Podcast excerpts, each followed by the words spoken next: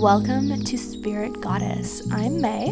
I'm Joelle. Let's dive into the world of spirituality together.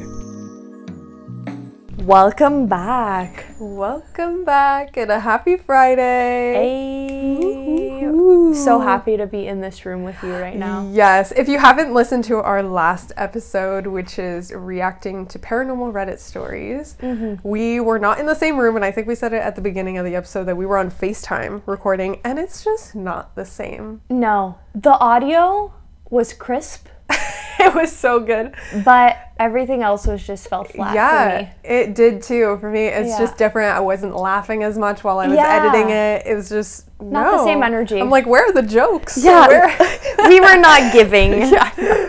So, so we're back in this room together. Mm-hmm. And we have a juicy episode for you today. Yes. We are doing a C I A episode. It's a good one because it's going to be part one of two. Mm-hmm. There's some juicy stuff that we cannot fit all in one episode. Otherwise, it'd just get too long and we'd get lost. Mm-hmm. This part one kind of talks more about the energy mm-hmm. and telepathy and very different theories that they came up with. Yeah, mm-hmm. and lots of different experiments mm-hmm. that they've done. So this document that we have here is called Soviet and Czechoslovakian Parapsychology Research, prepared by the U S Military Medical Intelligence and Information Agency, Office of the Surgeon General. Go off, King. And its date of publication was in September nineteen seventy-five. In order to save May a little bit, I'm going to read the first paragraphs because there's some big words in here. Yeah. And Lauren knows I can't say any of them. So let's just start off by reading to you the summary of this document, and then we'll really just dive in. During the past twenty-five years, Soviet and Czechoslovakian parapsychologists have reported that paranormal phenomena such as extrasensory perception slash E S P, telepathy, and psychokinesis slash P K have been demonstrated under regular, oh my god, rigorously controlled laboratory conditions. Skeptics in both nations have attacked the study of such phenomena on both scientific and political ideal, ide- oh my god, I feel you're rubbing off on me. You jinxed yourself. Ideological grounds.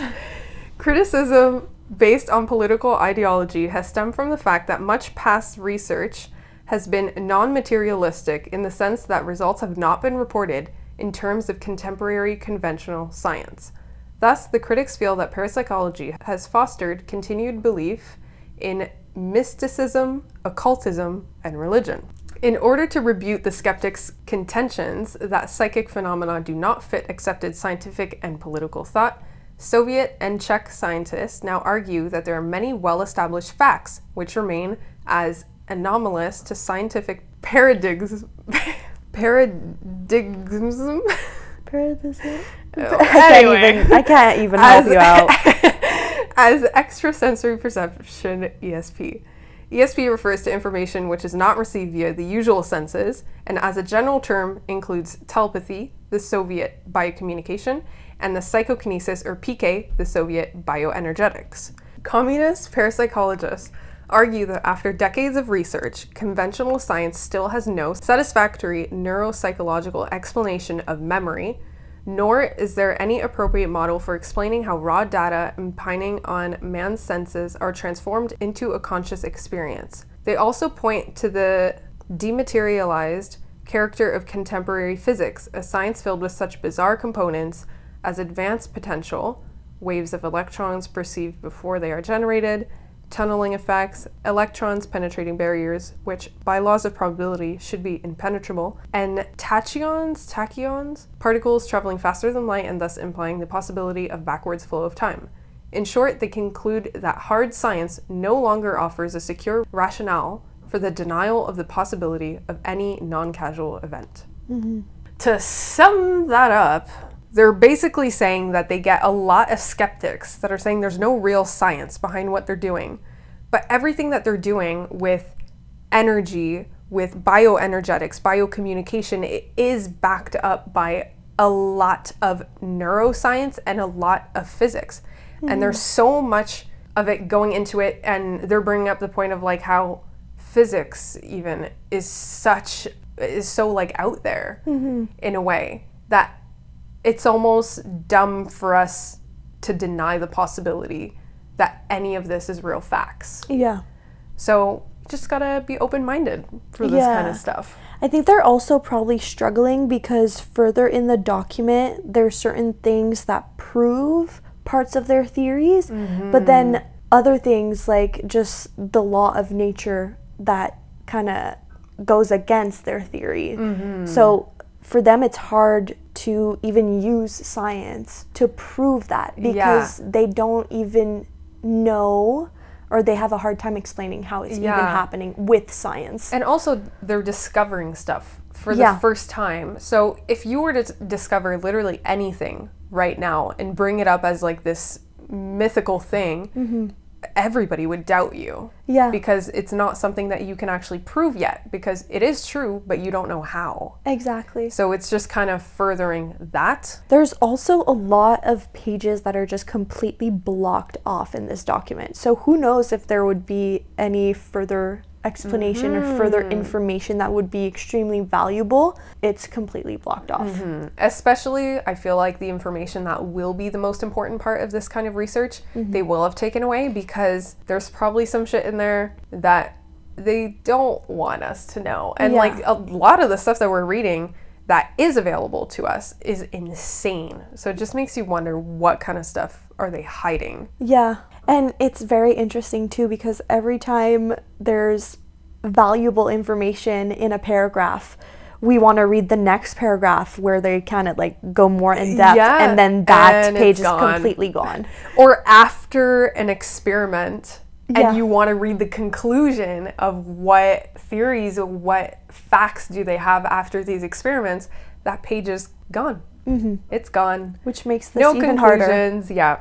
So it kind of goes in depth into, I guess, the background of parapsychology. So they explain that parapsychology is a field involving research on the informational and energetic possibilities of the psychic and biophysical activities of living organisms.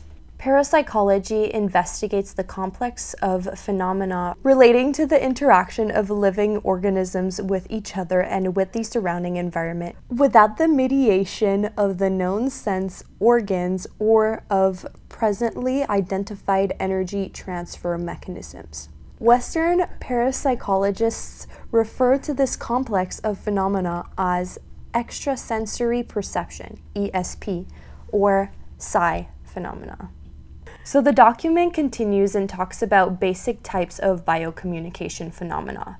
Biocommunication is a branch of science involved with the human capability of obtaining information from other than the normal senses and the ability to respond to or reasonably interpret such information. Biocommunication, also synonymous with parapsychology, is, however, distinct from other sciences in that it is primarily concerned with determining the nature of a definite group of natural phenomena controlled by laws which are not based on any presently known energetic influence. Big words. A lot of big words. And I feel like let's also keep in mind that all of these documents are translated. Mm-hmm. So a lot, they're using a lot of extra words. Yeah, sometimes so, the phrase doesn't fully make sense, yeah. but we get the point. So type one of biocommunication would be bioinformation. This is like the mind-to-mind stuff. So the telepathy, the precognition, which is a form of E S P, under circumstances involves crossing the barrier of time to obtain information about future events. So that's like if you were a psychic, mm-hmm. let's say, and you knew about future events. And then they have paragnosia, or clairvoyance, refers to the extrasensory perception of information about an objective event in the outer world. So just being able to have access to it. And then the type two of biocommunication is bioenergetics. And that is the energetic influences. So, for example, the movement of a distant object without detectable use of physical force. So like psychokinesis and telekinesis. So this is like the mind to object, mind to physical instead of just mind to mind. So those are the two types of biocommunication or biophenomena that they talk about a lot in this document.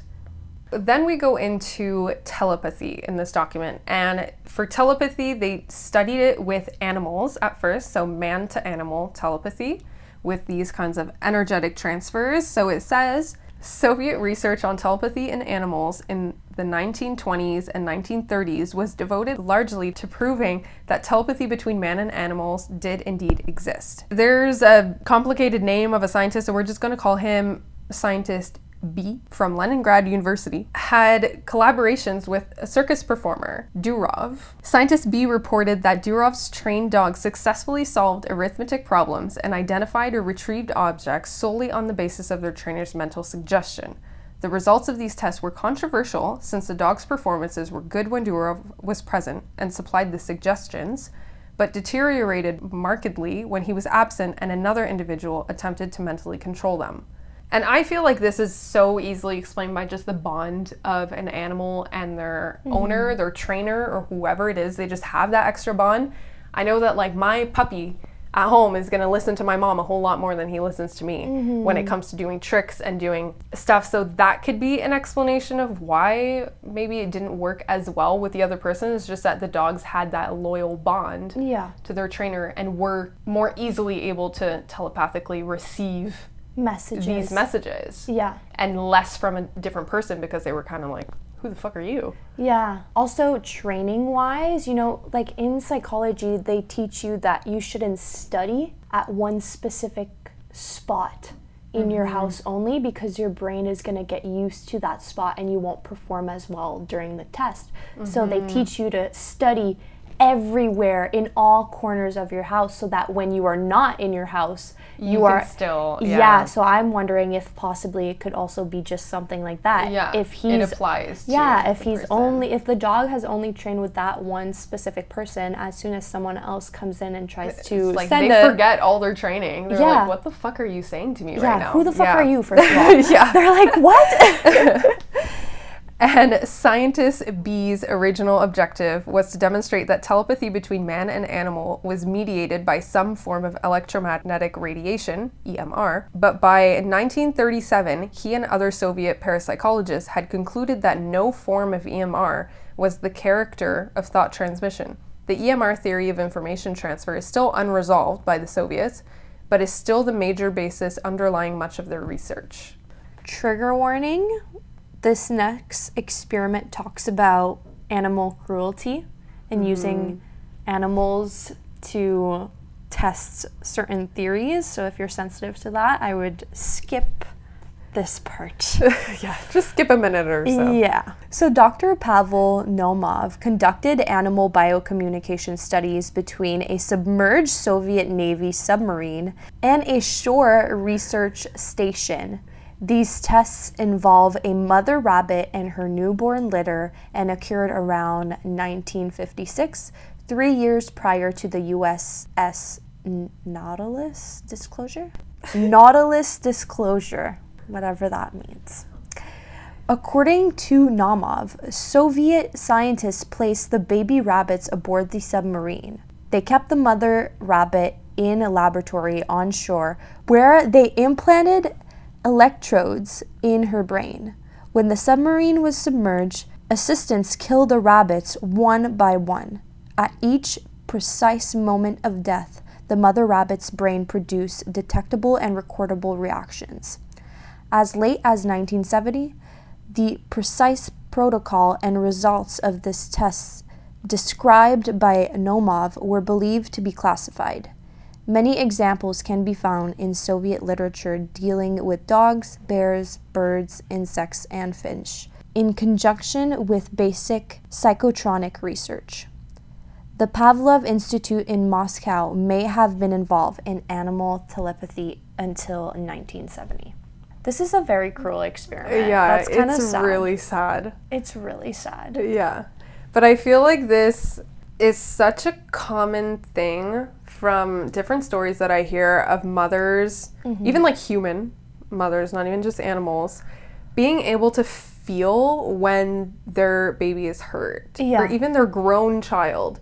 And I feel like there has to be something that happens when the little soul enters the little baby inside mm-hmm. of the mom, and there's just some kind of bigger invisible bond that is there that connects the two, because a mother's intuition is like a real thing, mm-hmm. and it's proven in this document with rabbits, of course, but it's still a real thing. And it's just so weird that there's the possibility of you having already like a telepathic link or yeah. a biocommunication link with the person that you came from. Yeah, and at some point, like, you were in that person. Yeah, you, they grew you exactly. inside of them. And you guys won't be able to see the visual, but I would definitely recommend going on the document and kind of looking at the diagrams of the um, psychotronic model of man. On page twenty-three. Because I feel like that kind of, not explains, but gives you a visual of possibly like that connection mm-hmm. with relatives or with mother or... Or with just friends, groups yeah. of people, and how that connection, that bond, that link can be accessed. Mm-hmm. It's really cool. So then after talking about telepathy in animals, they talk about telepathy and energy transfers in man. So the classical theories and experiments is kind of what they go into first. So over the past twenty-five years, Soviet scientists have reported that abilities such as extrasensory perception, clairvoyance, and telepathy have been demonstrated in the laboratory under rigorously controlled conditions. Many of these claims have been published in the Soviet technical and popular literature. Just how far the Soviets have really gone into their efforts to learn about mechanisms of human telepathy is not known. If the Soviet reports are even partially true, and if mind-to-mind thought transference can be used for such applications as interplanetary communications or the guiding of interplanetary spacecraft, the Soviets have accomplished a scientific breakthrough of tremendous significance. For many years, any attempt to study telepathic phenomena was denounced in the Soviet Union as mysticism and idealism. From nineteen twenty-two to nineteen fifty-nine, however, this attitude gradually changed. Official recognition of parapsychology as a legitimate science was prompted to a considerable extent by the party's recognition of other disciplines which had previously been rejected as bourgeois idealism: quantum mechanics, the theory of relativity, and cybernetics. In nineteen fifty-nine, Professor L. L. Vasiliev published his Mysterious Phenomena of the Human Psyche, followed in nineteen sixty-two by his Experiments in Mental Suggestion. These two publications caused some surprise among Western scientists, but the possible military implications were apparently overlooked in the West. The first attempt to illustrate the possible military and intelligence impact of the Soviet research in telepathy and psychokinesis was published in nineteen seventy-two. So people were so innocent, thinking that like the military was not involved mm-hmm. in this, but turns out the military been knew. And I believe that the document they're talking about that was published in nineteen seventy-two with Vasiliev is one that we did do yeah. in one of our episodes. I can't recall off the top of my head which episode it would have been, but there have been multiple documents or multiple episodes that we've done that covered um, experiments done by Vasiliev. Mm-hmm. You see a lot of uh, repeating scientists Yeah, the here. same ones kind of leading the way yeah. in parapsychology through the years. Yeah. After nineteen fifty-nine, large numbers of Soviet scientists began investigating telepathic communication. In nineteen sixty-five, a bioinformation department was formed at the Moscow section of the Scientific Technical Society of Radio Engineering and Telecommunications with the purpose of furthering scientific research on information transmission. So then after that, they go into the different hypotheses that they had about telepathy and electromagnetic things and different ideas that they had throughout the years, and different scientists that had different theories about it. The first hypothesis is the electromagnetic hypothesis, I guess found in eighteen ninety-two. The electromagnetic hypothesis advanced as a result of the discovery of electromagnetic waves in eighteen eighty-eight. By the mid nineteen sixties, this hypothesis had been subjected to considerable criticism. The entire range of the electromagnetic spectrum, from gamma rays to radio waves, had been studied. Throughout this range, there was not a single sector in which telepathic communication could be established. Experiments with reliable forms of metallic shielding had not prevented the percipient from receiving messages transmitted to him, also verified in the West. Moreover, the effectiveness of signals transmitted over hundreds or thousands of kilometers should, according to the theory, diminish in proportion to the square of the distance. This has never been established in relevant experimentation. The electromagnetic hypothesis has not been rejected, and some evidence indicates that there may be electromagnetic waves of some unknown length emitted by the brain which are capable of penetrating metallic obstacles. So they're saying, based off of what they know of gamma rays and radio waves and all of that, that there should be certain interference with these waves, but there's a hypothesis that the brain is capable of penetrating certain metallic obstacles, which like gamma rays or radio waves should not mm-hmm. be able to. The meta-ethereal hypothesis, borrowed from French parapsychology, this presupposes the existence of some unknown metheri... metheri... Meta-ethereal. Meta-ethereal. Meta. Meta-ethereal. Yes. Holy fuck. You said it really good. Just go right into energy. Energy. The... I can't even say the next word after the... Oscillations? Yeah. Oh, okay. Girl, I know I'm an educated queen.